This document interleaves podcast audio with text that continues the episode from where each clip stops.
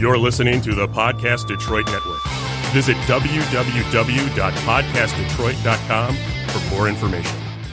You've now tuned in to the Drawing Board Podcast, a powerful, thought provoking discussion where we talk about family, relationships, ministry, community, and career. Let's see what exciting guests we have on our show today. I have a very special guest here tonight.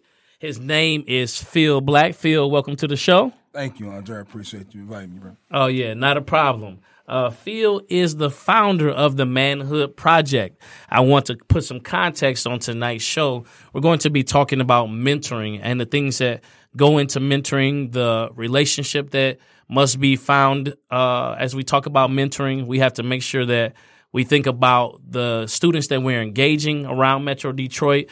But before I do that, I want to, if I could, just talk a little bit about my mentor.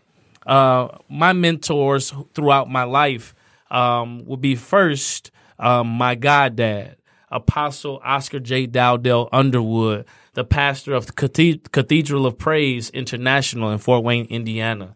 Um, Dr. Underwood is a powerful, powerhouse man of God who took the time to mentor young men. Uh, he founded a school in Fort Wayne, Indiana called Cornerstone Christian College Preparatory School. So he was my pastor, and he was also the headmaster of my school. Uh, the interesting thing about Cornerstone Prep in Fort Wayne, uh, even though it was a private school, it wasn't like your traditional private school where you know everybody just came from an affluent background. Uh, many of the students who came to the private school had actually be actually been put out of every traditional public school. Oh, uh, a lot of the students, well, not I won't say a lot of the students, but I'll say some of the students um, have been given certain uh, designations as it relates to their ability to learn. Um, there were other other other students who were like living that street life, but my goddad opened up Cornerstone Prep and gave us an opportunity. And then there were other students who came from magnet schools, and so it was like the it was such a diverse audience that he served. But a lot of us had one thing in common. What's that? We all not all, but a good portion of us lacked the relationship with our father. Mm. And so what he ended up doing was he facilitated that role. And uh, he trained us, he equipped us. Um, he also had uh, what's called King David Military's Academy. Okay. And it was a part of our curriculum. Um, each Wednesday, we would have to put on our fatigues. Okay. And uh, it was a lady by the name of Captain McLemore, and she was a retired captain of the Army. Uh, and if the students were much like me, very opinionated and would articulate uh, exactly how I felt about things, uh, she would tell me to get in front leaning rest position, move, which would meant get in that push up position, okay. and hold it until uh, until I say move. Brief story. Uh, I'm pigeon toed, right? Okay. And so she told me to stand at attention. You know, that means your feet are at a 90 degree. Absolutely. And I told her, I said, well, ma'am, you know, 90 degree on my feet you know, and 90 degree on someone else's times. feet, you know. Right. and uh, man, she got about as close to my nose as she possibly could with her nose. Okay. And told me that if I didn't straighten myself up, that there were going to be problems. But the King David Military Academy was founded upon uh, this strong principle. You know, King David, uh, he took some men who were rejected, mm. who didn't, you know, weren't able to discover purpose, men who were fearful and afraid. Absolutely. And he made an exceeding great army of those same men. Mm-hmm. So even when they were fearful, they were afraid, they were without, they were doubting themselves, inside of them were strong warriors. Absolutely. And so I think about that in the context of mentoring. And my goddad, Dr. Underwood, I know if I talked about it and I didn't recite this scripture, he might get me. So Psalms 1 says, Blessed is the man that walketh not in the counsel of the ungodly, nor standeth in the way of sinners, nor seateth in the seat of the scornful. But in his delight is in the law of the Lord, and in his law doth he meditate day and night.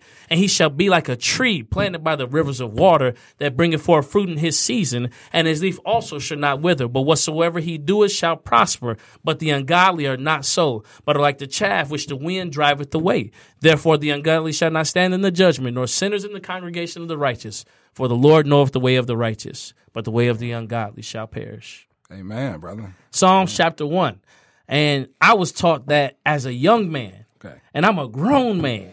Yes. And now uh, it's still inside of me. Train them in the way that they would go. Train them up in the way that they would go. And when they are old, they shall not depart from it. They will not depart from it. So, Uh, before I have Phil weigh in, I want you to know a little bit about this, brother. Phil Black is an author, inspirational speaker, and founder of the Manhood Project, better known as TMP. Shout out all TMP. All right. The Manhood Project is a coaching and personal development program designed to maximize the positive qualities of young men while minimizing their temptation to engage in at risk behavior. The program focuses on character building, development of communication skills, and personal exploration. Like many young men, Phil was raised in a single parent home by his mother. Though she did everything a child could hope for in raising him, the absence of his father left more questions than answer as he searched for guidance while becoming a man. Over the years, Phil faced countless emotional and physical challenges. On September 27th in 1997, he nearly lost his life to an act of a act of gun violence. We can't just that moment is powerful. Think about that. That incident changed Phil's life forever and in many ways became the driving force behind his work today. If I could insert this, my pastor always say that your disaster is not greater than your destiny. Indeed. Amen. And so prior to creating TMP, Phil worked with an internationally recognized education based nonprofit called City Year LLC. Everybody's familiar with City Year and the work that they do. There are there he was able to use his background in learning and development to enhance staff to enhance staff and volunteer performance. Phil has also served as a senior program manager, learn of learning and development and a learning and development expert, excuse me, national sales trainer, and currently Phil also works with PEAR, Partnering in Education and Resilience, a Harvard Medical School and McLean Hospital affiliate as a lead trainer, helping him to accrue more than a de- more than a decade accrue. I'm sorry, more than a decade of experience in youth training and human development. Phil, that's a lot, brother. you know, more than a decade in training you Yes, have. sir. And what I love about it, and I'll give you guys a, an opportunity to come in on a personal conversation. I met with Phil. What was that, man? About close to a year ago It was about a year ago. about a year ago, mm-hmm. and I was talking to you how, about how, like, even myself and other people. So this is for you that are listening.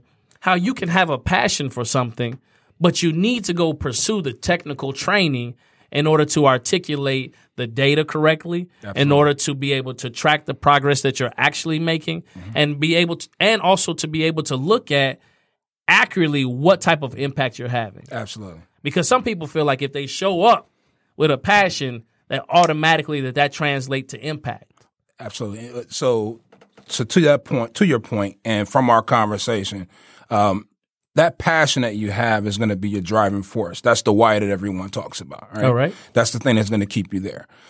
But you need more because um, I would say John Maxwell and 21 Irrefutable Laws of Leadership is really who re- helped me to see that. And the first law is the law of the lid all right meaning that the individuals that you touch, um, for him, you know, in the book, he talked about organizations where an organization is only going to go as high as the knowledge of their leadership. And it's the same way when, when you're working with individuals. If your capacity is only here, that's as far as you can take an individual. So if you're looking to make an impact in any particular field, you have to look to be an expert in it. You have to be, you have to eat it, drink it, sleep it. It has to be your thing. oh that's good stuff so are you telling me that i cannot lead someone somewhere i have not been No. and, but so many people You can give them directions. I mean, we have GPS. where You can go online and you can give them the directions or shoot them the link for them to get there. But in terms of giving them the practical steps and even more so than that, the practical steps that are written online or in a book, it's the experience that isn't in the book that you actually give them from your pathway to, to that thing. And that's what's the most impactful about being a mentor because you're talking about my tour, um, my man tour, what I've done, not what I've read, not what I've talked about and just had discussions in terms of theory, but these are the things that we've actually done. so you take them from theoretical knowledge into practical knowledge Absolutely. into experiential knowledge Absolutely. And so I heard a quote. Want to know what you think about this? It says that a uh, a good person learns from their mistakes, Absolutely. but a wise person learns from the mistakes of others. That is very true. Yeah, That's so true. I've always, and this is man, this is one of the the hearts of uh, mentoring for me. I feel like there's no kid in in Metro Detroit that should have to start from ground zero when there are so many people around them that have already failed over and over and over again, or have succeeded over and over again. Like, why not share that knowledge? Absolutely. And, and you know, it's funny. Um, I think it was, uh, you know, I'm, I'm, I'm, i read a lot and I listen to a lot of audio books, but, uh, Jerome talked about, uh, you know, just a desire to talk to people who failed because they really can teach you a, a lot. And, and it's so true that we don't get a chance to have the conversation that we need to have with people who have gone after it and may have stopped because you can gain an understanding as to what was it that that roadblock that prevented you from getting there, right? Right. Personal story. One of the things that I share with um, the young man that I talk to is my experience in athletics. I played football uh, through high school. I played uh, three years of, of uh, football in school, and Okay, shout it out. What position? linebacker. Okay, linebacker. So you, you was laying, you was laying Linebacker. down? Okay. Oh, absolutely. All yeah. right. Yeah, we, we, that'll be a whole nother podcast. okay. but yeah, yeah, absolutely. That was my thing. Um, but you know, when I talked to him about, you know, just not being able to make that next step. Um, as a matter of fact, it reminds me of a quote one of you know, one of my my homeboys we we have is all of my friends play ball, but none of my friends play ball. Oh, that's good. Explain that. so we all played ball in high school. Some of us even played in college, but none of us are playing right now professionally. And it goes into the statistics of individuals who exactly get to that space, right? Right. But it comes back to you as an individual. Okay, where was the failure?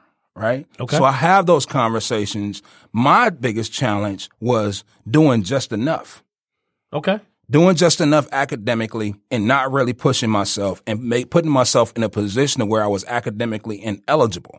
And that's what took me off the field combined with the challenges that came from the incident that, you know, you spoke of in, in, um, in the introduction. Yes. And so giving them that insight, it gives them, you know, what you talked about in terms of that experiential knowledge and that book knowledge and people just advising them and saying, Hey, you know, if you don't get your grades up or if you don't do X, Y, and Z, you're not going to get there. Well, I'm telling you from experience, brother, I was good on the field. I did, I was okay in the classroom only because I didn't apply myself to my capacity. If you go this exact same route, you'll likely get that same result. But that's just one example of so many conversations that needs to be had in order to help move them to the next space. And they need to be honest conversations. One of the challenges that I see in, um, in the desire for mentorship with, uh, with our youth and even with, you know, peer to peer and older individuals where we sometimes, um, in our mind, we have to have it together Okay. it has to be in a pretty package with a nice bow on it in order to present it. When our in reality, man, they just want to connect with you as a human. Absolutely. Tell me what your experiences were. Let me understand you so that I can take that information and apply it to me. But I, I'm only going to connect with it if you be real with me. So let me ask you this. Um, you said some powerful things as you were just talking there.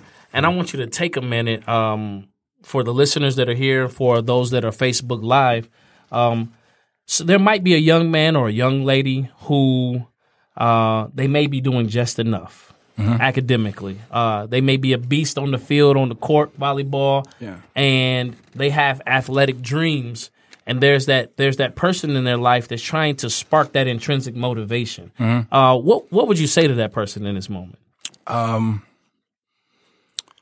if that person so let me let me talk about my experience first and then I, i'm gonna come back to it so for me it was the advice that was given and in this sense um, you know of course I, I went through the action i take full responsibility for it um, and i will also say the people who were giving the advice they were doing so um, from a a, um, a place of care and love I was always told at a young age, you got to keep a 2.0 GPA and you need a 17 ACT score. Okay, Those things are still being echoed to this day when you talk to athletes. 2.0, 17 ACT score. that's the bar. That's the bar. That's- Okay. you need to have that. Yeah, Just being 100, man. I didn't study for one. Um, not I didn't take not one pre-test class, anything. I walked in, ACT, got a 17, never took it again.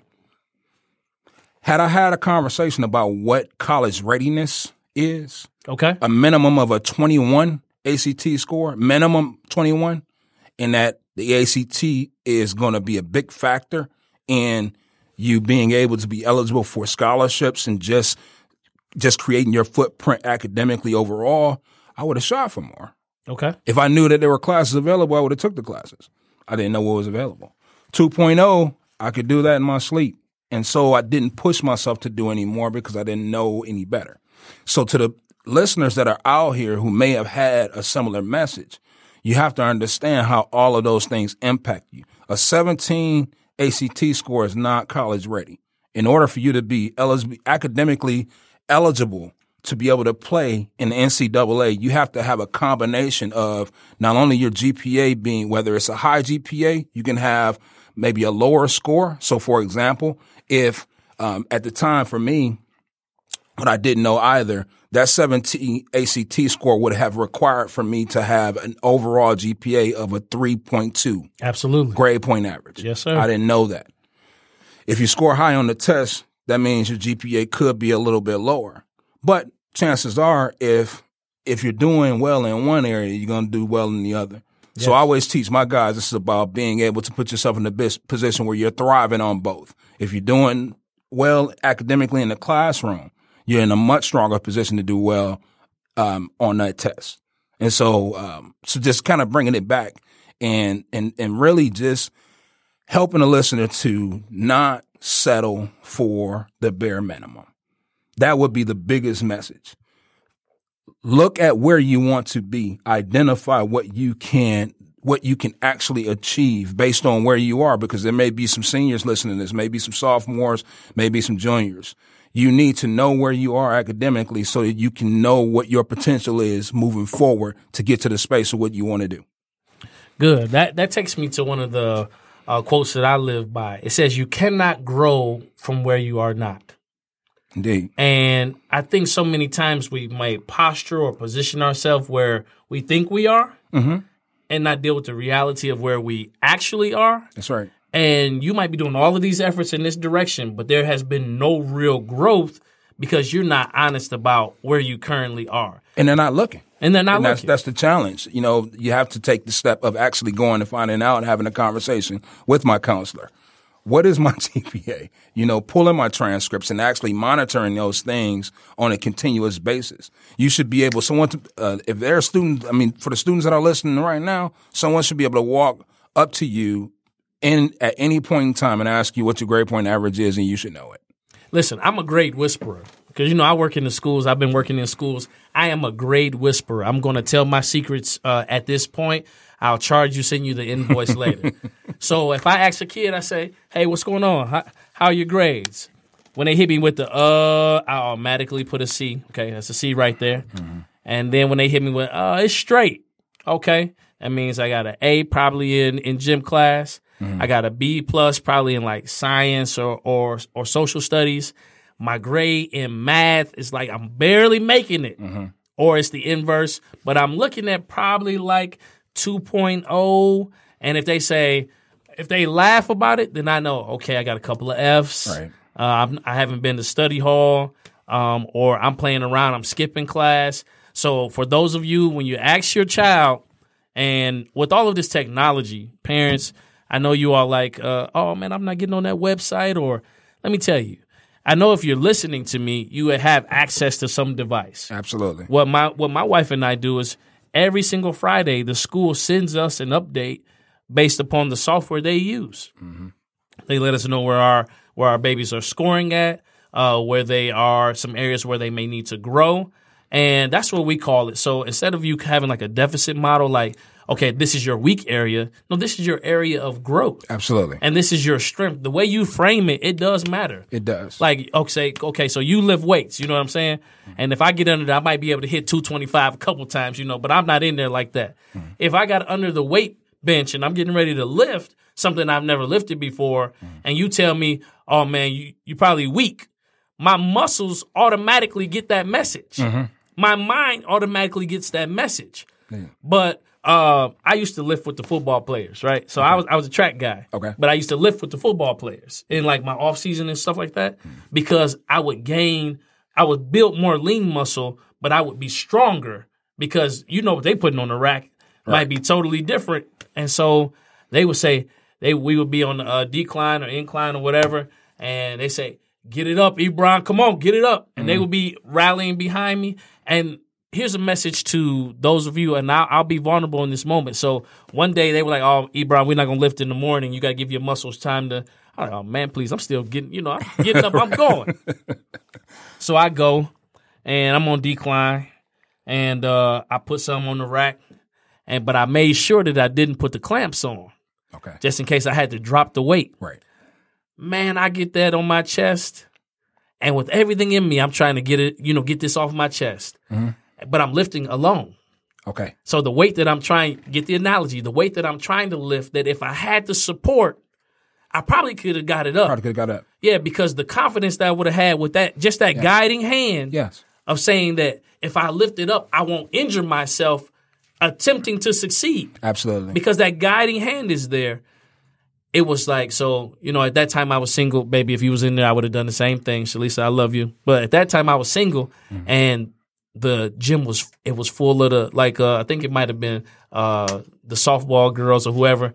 So I'm like, I gotta get this weight up because I cannot drop this weight. This is because it's going to be loud, and sometimes failure is really loud. Yes, it is. So man, I I say I gotta get it off my chest. So when I turn one way, clank, clank, clank, clank, clank, you hear all of these weights hit the ground, and I realize that now my failure has made me off balance, and I'm trying to balance the weight on this side Right. In a way, only to realize for me to get up, I have to drop that too. Absolutely.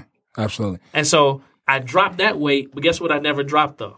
The bar. I never dropped the bar. Never dropped the bar. Bro, it's, it's so much in what you just said. I mean, um, you can look at it from the standpoint of how you you talk about the the the analogy of having someone a spotter there to be able to help you who would have even if it was just a nudge whether it was on the bar or to push your elbows up you'd have been able to get that weight up yes, sir.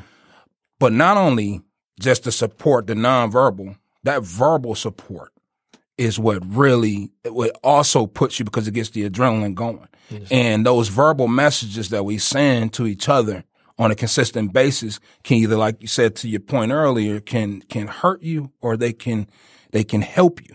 And so we have to be conscious of you know how am i really getting my my my, my child or or the person i'm speaking to how where what am i speaking into that individual right but something else i want to go back to in in terms of um, moving forward it's knowing where you are that message you said there right Yes, sir. the first time you're under that bar, you have to find out where am I Where with am my I? strength. Yes, sir. If you don't know where you are, then yeah, you might go in there and try and lift 315 if and you've never lifted weights before, right? I could probably get it. I probably could. No, you you no, get it up. No, bro. You get it. But but my point in that is the same thing for our, our our youth. You have to know where you are in order to be able to set another bar, another standard for you to be able to reach. If you don't know where you are on a consistent basis, you you probably don't know where you're going to be going. Absolutely. You know, one of the things about the Manhood Project that I, in in looking at and researching it and, and being around it, hey man, you guys have these principles that you guys talk about. Indeed. And so, what is TMP? Break that down for me. The Manhood Project. Break it down. Manhood Project is, I mean, everything that you described, brother. Um, the short of it is, it is a vehicle that allows individuals like you and I to be able to pour into the lives of young men, and in doing so, helping them to really define who they are. Uh, one of the challenges that I've, I've received in the past, probably early on when I first started the program, was the name, the Manhood Project in itself. That's strong. Yeah, I thought so. I thought so. but um, the uh, one one person took it in as such as we were looking to define or come in with these kind of hard line uh, definition of what manhood is, and that's the opposite of what we do. What we do, we help people to identify what does manhood mean to them and partner with them to be able to align their personal values to meet that definition on a consistent basis. So it sounds like you help them grow from where they are. Help them grow from where they are. And so this is a message to teachers, to administrators, to um, to social workers, to counselors, to coaches. Uh, when you are doing the work of uh, really human development, um, you have to make sure you're helping people grow, not based upon your definition, but based upon their definition, and help them actualize their potential. Absolutely. What do you think about this? It's a it's a thought that in this um in some ways uh from the Christian realm, uh which I'm clearly a Christian and I know that you're a Christian as well. Absolutely. And so they say prophetically when somebody speaks positive words to you, it's not that they're speaking something new into your spirit, mm-hmm. but that that word goes in and it uncovers or it reveals the inherent power of God's plan already in your life. Absolutely. And so when we talk about speaking life or framing it in such a way that helps people discover their definition mm-hmm. or discover their why or grow from where they are, like that word of affirmation is not an external piece. It's a word that goes to the depth of who they are Absolutely. and pulls out the truth Absolutely. of who they are. Absolutely. And so to that point, um, Andre, one of the things that I say that's very needed to do that and do it effectively is some type of intimate relationship with that individual. Explain. Because so what I mean when I say that, we as you know, we we talked, you know, before the uh, the, the podcast started um, about the different realms that we um, we work in, we operate in, advisors, counselors, coaches, mentors, right? Absolutely. And so, and I know we're gonna get into that a little bit later on, but when we're advising, we're just talking, we are speaking life. You can speak general positive words into an individual that will get rooted down into that person and they may take it and may go. But to get to that prophetic word where you are actually speaking and pulling to that person's existence, there is to some level and some knowledge of who that individual is and what their capabilities are. Mm-hmm. And so developing a relationship with that person and gaining more knowledge of of basically where they see themselves is what helps you to give them a stronger vision for where they see themselves going. So are you saying there can be a word behind the word? There's a word behind the word. Yeah, so I can give you a generic word. Go ahead, uh, brother Black. Release some words out there, some positive words to the audience. Go ahead. Listen, I know without meeting anybody that is listening to this podcast that you want something because if you didn't, you would not be listening to this podcast. You're looking for something new. You're looking for um, an opportunity to gain some insight that's going to, in some way, shape, or form, impact you so that you can become better and the thing that God has placed into your spirit. I know that without a doubt. Um, there are a lot of things that you could be doing, but you are investing your time into taking the next step, whatever that may be. And in doing so, you are showing yourself to be a good steward. And I know that about you without even meeting you. Awesome. So if you're listening to that word, that was a word that was more of a generic positive message to you that you extract from it what it is that you need. Yes. And so there can be a word. I do it all the time. I'll be mm-hmm. honest. When I'm at church, if someone is speaking that word, Absolutely. it automatically hits my spirit. Mm-hmm. What's for me? Yes. And so there's a word behind the word. There's a word behind the word. And so what I want to get into, um, and what I thought was interesting because there's this huge thing about like defining masculinity. Mm-hmm. You know, there's this huge thing. When I heard the Manhood Project, oh man, I felt I could I connected with the strength of that because for me, what it said to me is that becoming a man is a process. Absolutely. It's a project. It's built brick by brick. Uh, you have to put in the mortar. Mm-hmm. You have to wait till it settles. You sometimes you have to redo it. right. Sometimes you have to go back. You you sure up the foundation, and then each person. Because you know what? What I found about building a home or a house Mm. is that it's built to the specs of the weight. The foundation is built to the specs of the weight that that particular house would bear. Okay. And so foundations a lot of times are different but built of the same stuff. Absolutely. And so I want to talk about the five virtues of men that the Manhood Project talks about. Indeed. Um, so the five virtues uh, love, respect, courage, provision, and protection. Um, these they're they're near and dear to me, and uh, the reason for these five uh, they're essentially five principles that I, I taken from different individuals in my life and what they were able to pour into me. When we talk about love, it's learning to love yourself because if you love yourself, then it makes it easier for you to love other people. Hmm. When we talk about respect, when you give respect, you're more likely to receive it in return. Courage, that's about learning to be yourself no matter who's watching. That takes courage. Provision, one of the cornerstone principles of a man is to be in a position to be able to provide for himself and for his family. Absolutely. And the last one, protection, is about protecting all that has been given to you and protecting those who cannot defend themselves. Mm. These I've seen this in practice throughout my life. There are different, you know, individuals in my life that embody these principles and I was able to take their essence and really narrow it down to this the, this scope of five for me. And so even in in with with presenting those five virtues in the program, we teach the young men this is a benchmark. Our goal is for you to be able to come up with your own set of values. What is your what is at your core? What are the things that you that are non-negotiable for you that you stand by? Because without that, then you put yourself in a position where you will waver according to anything that comes your way. That's true. And what I love about your five though is I'm always thinking about uh, what makes us unique and different as human beings, what causes us to be able to connect.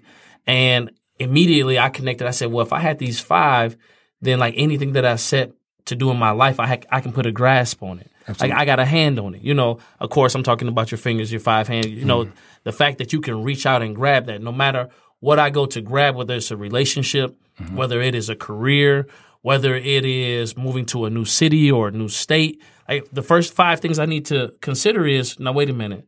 How does this measure up with the love that I have for me? Indeed. Because every opportunity that comes to you is not necessarily the opportunity for you. If it causes you to compromise who you are as a person in order to obtain something, that's not for you. That's right. And so, like, how does that measure up with me loving me? Yes. Not with someone else needing me, but How with it me, me? loving me. Yeah. And then like the respect. I know I know a lot of people who, and this is not it's gonna sound real old folkish, but who will laugh at things when it's not funny mm. and who will scratch things that don't itch That's right. because they are looking to gain the respect of someone that they might want to do business with. Uh, they are uh, not just, I'm not just talking about code switching, but they're doing things that's really out of the bounds of who they are in order to secure something, which I know some people, man, who have lived so long in that vein that they are insanely successful, but they have lost themselves. Absolutely. And my goddad used to tell me this. He said, Andre, you only joke with people who know that you're joking. That's right. Because if you joke too much, then people will take you as, a, joke. As a joke. Yeah. It's powerful, brother. And uh, provision. Now, this is strong because I know uh, they used to tell me growing up, my uncles, they say hook or crook. right. You know, they did. They used to say hook or crook. I'm going to provide for my family.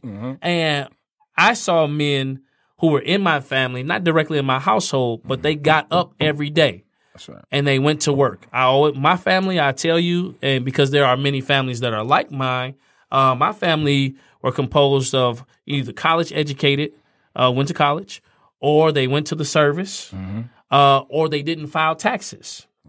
All right, Right. Which meant everybody was producing on some level. Okay, all right, and so that was my family, and um, there were so many so many bedrocks of examples of manhood um, and i learned a lot from uh, those who did wrong and i learned a lot from those who who did right Right. and one of the things that they always sent home was that a man will truly have respect for the women in his environment he won't cuss around them he will be mannerable. He will be a gentleman. Mm-hmm. And let me tell you, my uncles were well within their into their sixties and some seventy. But my great grandmother, Grandma Rock, they let me tell you, she if she raised her voice at all, they were at her beck and call to meet that provision or to meet that need. Absolutely. That's what it. Let me tell you the real reason why people didn't want you running on their grass. Okay, that was the main reason why they took the time and they took pride in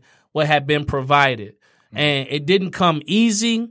And things that don't come easy, you tend to appreciate more. Absolutely, and, and you know, I just want to add, just add into that, man, because you it's so powerful.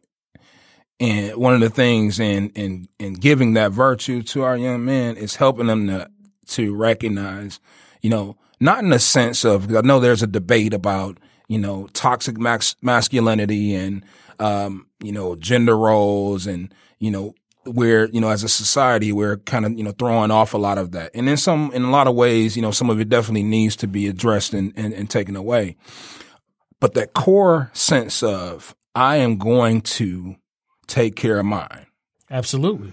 that is a bedrock of being a man Yes, sir. and and and whatever that looks like, however you define that, but it is doing what has to be done. It could be whether you know it's an at home business or or whatever you do, but just the mentality, you know, that we not do. I, I know I sound old focused, like you say to say this, but it was I don't feel comfortable in myself to not for me. I don't feel comfortable not being in the position um, to where I am doing my all to make sure that what's been given to me is taken care of. Yeah, because I, I'm in full agreement. So at my church, I was taught we have the men of impact at my church. And part of the, the bedrock of that is that a man is the priest, provider, and protector of his home. That's right. And those things are essential because um, a lot of times things happen within the household because there's not someone overseeing and providing it. Absolutely. So mom might be working two, three jobs. I'm speaking from experience. Yeah. You know, and doing all of uh, what they could do to try to make it happen.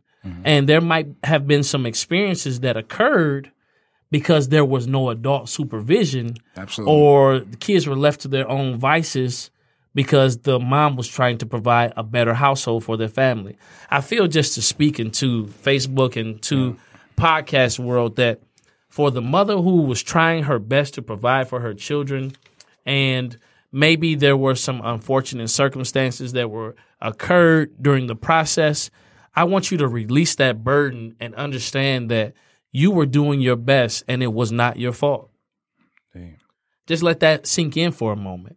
Um, we all have uh, our lot in life. We all have uh, the testimony that we're going to garner through life uh, either way and if you did your best to protect, to provide, to keep your children, what you have to do now is if there has been a fracture of relationship or a trespass, you have to be in position to help heal that hurt. Indeed. And so instead of assuming the guilt, assume the position of love and let love do the healing. It may take time. It may uh it may take a lifetime. Let me be honest with you. But be in a position to love, not in a position to shield or to try to cover up. So, and I also want to say for those of you who might, I'm not a big uh, fan of um, parents working two and three and four jobs. I'm not, only because what I realized, and I was that person. Oh man, let me tell you, I, I had to go out and get it. I was ready, you know, young young dad, want to give my kids the best, and not understanding that life is a process, and as long as you continue to be faithful to that process, it will get better. Absolutely. And so um, it took it took my wife and it took my pastor to to let me know. Uh, I was work, working two and three jobs. Came home one day. My wife said, uh, "Baby, if I wanted to sit home alone, I would not have gotten married." Amen. So men, I, I adjusted immediately. I feel you. So so let me let me be- let me clarify um, something. Um, so in in in speaking to that that point, um, it's definitely don't mean to um, to sound so rigid and say um, because this is it's all about our motto, right? yes, sir. You don't have to be perfect, but you do have to be present. All right. Hold on. Say that again. Let let speak that out into the world. You don't have to be what? You don't have to be perfect, but you do have to be present, Okay. right? You can't be present if you're working 24 hours a day. Can't do that. And so, in clarifying my point in that, and, and really just, you know, not just being 100 and, you know, not being PC about it, is really helping our young men to understand it's not okay for you to just lay on mama couch. Absolutely. It's not okay for you to lay on friend's couch and do nothing.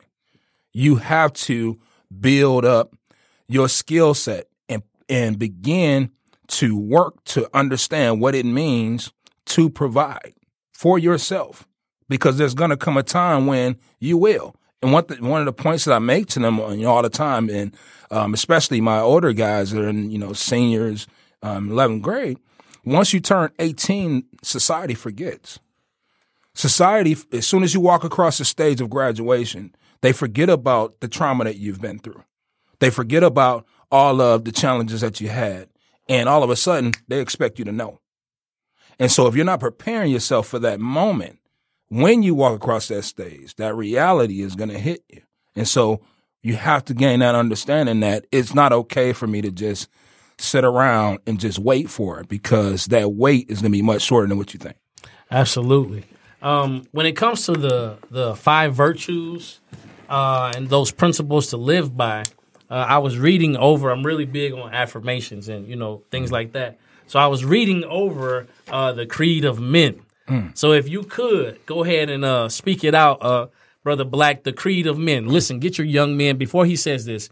Get your young men present. Get them around. They need to hear this this powerful, powerful message and it's a it's called the Creed of Men. Yeah. Get ready for it, brother Black. Why don't you spit it for him? Uh, so yes, this is um so this is one of our affirmations that we have in in our closing pre- pledge, and it states that um, we are courageous enough to be ourselves and not hold on. That's not the beginning of my my pledge. Yeah. So we love according to the commandment. We know that respect must start from within, given and earned before it can be received. We are courageous enough to be ourselves and not follow the negative influences of others. We vow to provide for our house, household and help others who are in need. We protect all that is entrusted into our care and those who cannot defend themselves. In times of fear and doubt, we are reminded and we remind ourselves you don't have to be perfect, but you do have to be present. And so this this affirmation I wrote. Um, so there's, there's a lot uh, that you unpacked, and I think you know maybe that that first line might have hit you in that, um, mm-hmm. and and that we love according to the commandment. We love according to the commandment. And so, not many people pick up on that, and so we explain it to our young men. I mean, while we are um, we are not a faith based organization, there are a lot of things that are that were designed on Christian principles. And that piece about loving according to commandment is the commandment within itself, which is to love as I have loved you. Okay. The commandment of Christ is that he loved us perfectly in that he gave himself for us. For us. When we as individuals, when we love in that way, when we put others in front of us, right, we are loving perfectly. And so that's what we teach our young men, you know, learning how to, of course, love yourself. But when you get into that position of understanding what that commandment really means is to put others in front of you and to give of yourself. That's when you're really loving. That's good. Uh, what I, I think, and I would, in, in that same vein, I think when people are taught how to love, I think it brings a, a greater fulfillment to their life. Indeed. Uh, because everybody, I don't care if you, let me tell you, I don't care if you work 36 hours a day, which that doesn't even exist. You want to love and be loved. That's right. And so the commandment says to love the Lord thy God with all thy heart, thy mind, thy soul, thy strength, and to love your neighbor as yourself. As yourself. That's right. And so one thing about love, uh, especially as it as it is defined biblically, it says that perfect love will drive away all fear. Indeed. And so when I hear and this and now when it comes to mental health, please hear the spirit in what I'm saying. Um, is that some of our fears uh, were opened and gates were opened in the absence of love. Indeed. And this is just Ebron 101. I don't have any empirical data to, to demonstrate or prove this. I could pull probably all some examples. But if you think about the things that you fear the most, you probably experienced them in the absence of love. Because fear and love cannot coexist. love, perfect love drives out all fear. So when I hear you teaching our young men to love according to the commandment, like it's impossible for me to love someone else as I love myself if I haven't yet first discovered how to, How to love, myself. There you go. There you go. That is powerful. There you go. And so Phil Black, I'm gonna call you Dr. Phil Black, you know, Dr. Phil Black, uh, is teaching our young men first how to love themselves. Now, Dr. Black, my question to you, sir, is what advice do you have for parents who may have some young men that have already made these mistakes? Um, they've got caught up in some things. Um, they've already kind of burnt some bridges, and and now they're here, and it's time for a turnaround. And the way that I set this up is, uh, you have this quote that's on your website uh, by Bishop T.D. Jakes, and it says, "Exposure Absolutely. is the first step It's the first step. to a turnaround." It's, so, in putting that into context, exposure um, it is the first step from the standpoint of um, being able to put a person in a position to see what change looks like. Okay. Right. That is that is the first practical physical step. There's a step before that though, um, and it goes into the advice that I have for parents and even the younger listeners who may need this. The first step is actually making a decision within and committing to a change. Hmm. Can, can I ask you a question right there? Yes. So, so many people struggle with that, Mhm. and we I've seen, and I've actually done it myself. I stopped using this language. Mm. When I used to dap people out here, and you know, it might been a tough day, Right. I might say, "Yeah, man, you know, the struggle is real," mm-hmm. but the struggle is only in my mind. It's in your mind. And so the decision to no longer struggle is encased in that first point. And you said it is to do what? To make Make the decision. make a decision. make a decision. And and and um, what I also say to that is, some of those struggles may be real. You may be realizing. I mean, you're dealing. You're hitting a brick wall. You may feel them, or they may feel real, at least mentally. But what I'll say is that you have to, even in that, decide and commit to a change. You, and, and some people call it hitting rock bottom. I don't necessarily know if you need to do that, but you do need to recognize that there's a change that is needed and make the commitment to making that change. That's the very first step. As a support system, that first physical step is to expose them to something more. okay. Whether that's a mentor or it's an opportunity, it's taking them to a more positive space, something that aligns with that person's desire to do more, whatever that may be. Aligns with their desire. Their desire. Aligns with not not with your desire for them to do more, Their desire. but aligns with their desire. So I know I know I'm I know you get in the flow, but I have a question about what you say. Absolutely. So if I'm having challenges with communication, how do I discover what they desire? You have to ask. Simple as asking. You have to ask. So- So one of the one of the challenges that um, we often have is we come into the space with this idea we know, and we might have an idea, right? You know your child, you know, you know your friend, your, your spouse, whatever it might be. You have an idea. It's a little different though than actually hearing it from that person. Because what's happening on, on both sides, for that person, they're actually getting an opportunity to express what's going on within them in their own words, on their own terms. What then happens on the end for me, there might be something in there that may I may have been right about, but guess what? It doesn't matter if you're right or wrong about what you believe the issue was because it's about that person. You have to let go of that idea that I know what's going on and look to just simply give a lot of an, a lot of advice. That acceptance and that piece of being able to get to a space of moving forward has to begin with allowing that um, that individual the space to be able to share what it is that they themselves see as the next step and allowing them to make that commitment and you just supporting them along the way. So, are you telling me that after someone decides and commits, and then we discover or give them the the space to express because we've exposed them, we've exposed them, and then given them the chance to express, hey, then now we're cooking with some gas Now we're cooking with something. because now they're invested. Now they're invested. They're invested into whatever that next step is that they believe that they believe. will help get them to where they desire to go. Absolutely. And so I just want to say, and let's be honest for a minute. Most, a lot of our conversations, especially with people that we know, we already believe we know what the response is going to be. Uh, we already have prepared either our defense or our next statement based upon a prior experience.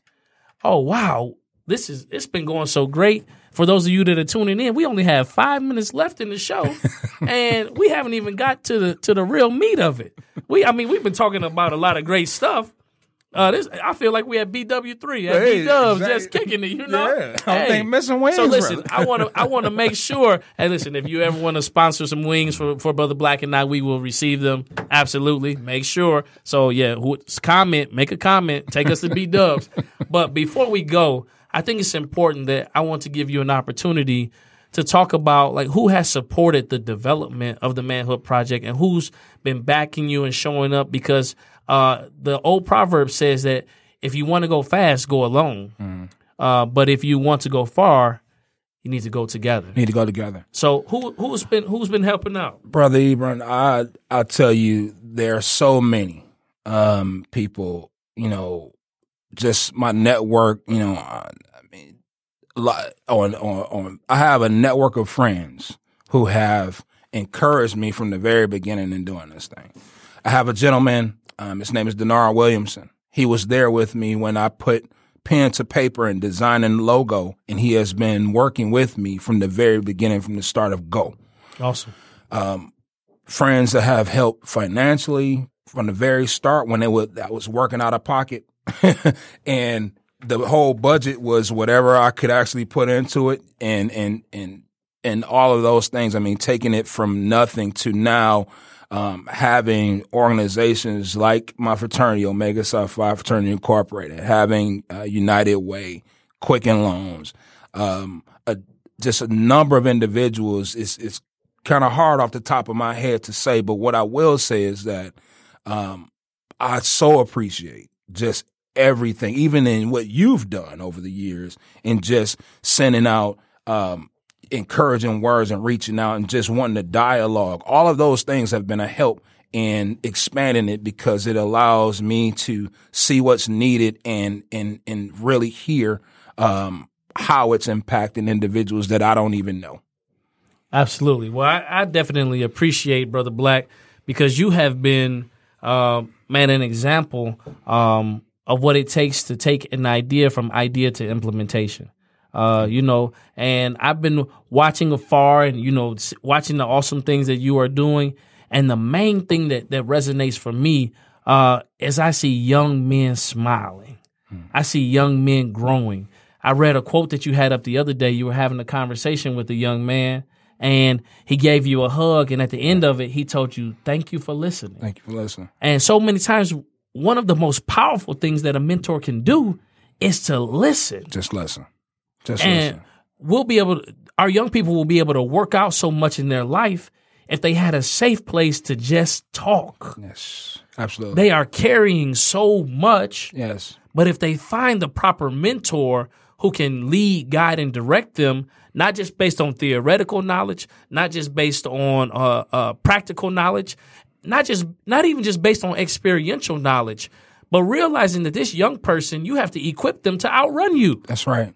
And just connecting with them as a human. connecting with them as a human. And, and you know, before we go, if I could say real fast, I would be just remiss if I didn't mention the fact that my my my cousin um, Angela Robinson, my uncles, uh, my uncle Bill, Uncle Rodney, uh, my uncle Jerry, my aunt Deb, Janice, you know, my whole family, they they are behind the scenes, and even um, in they you know in everything that I've done, they have always been that voice for me, that staying force. that staying force for me. And and all of what you see in the Manhood Project is really a collection of what I've learned from the men in my family that have come before me. awesome, brother Black. Tell them where they can find you at. You can find me on uh, or at um, tmpmentoring.com. Uh, we're also um, on Facebook, The Manhood Project, um, our uh, Instagram page, The Manhood Project as well.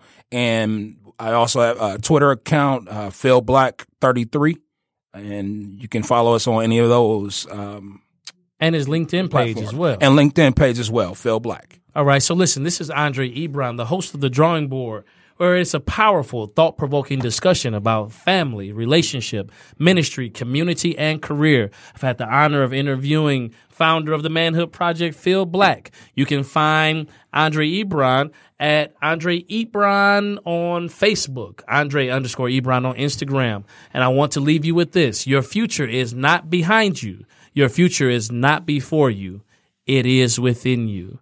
I am Andre Ebron, and it's okay for you to reapproach the drawing board.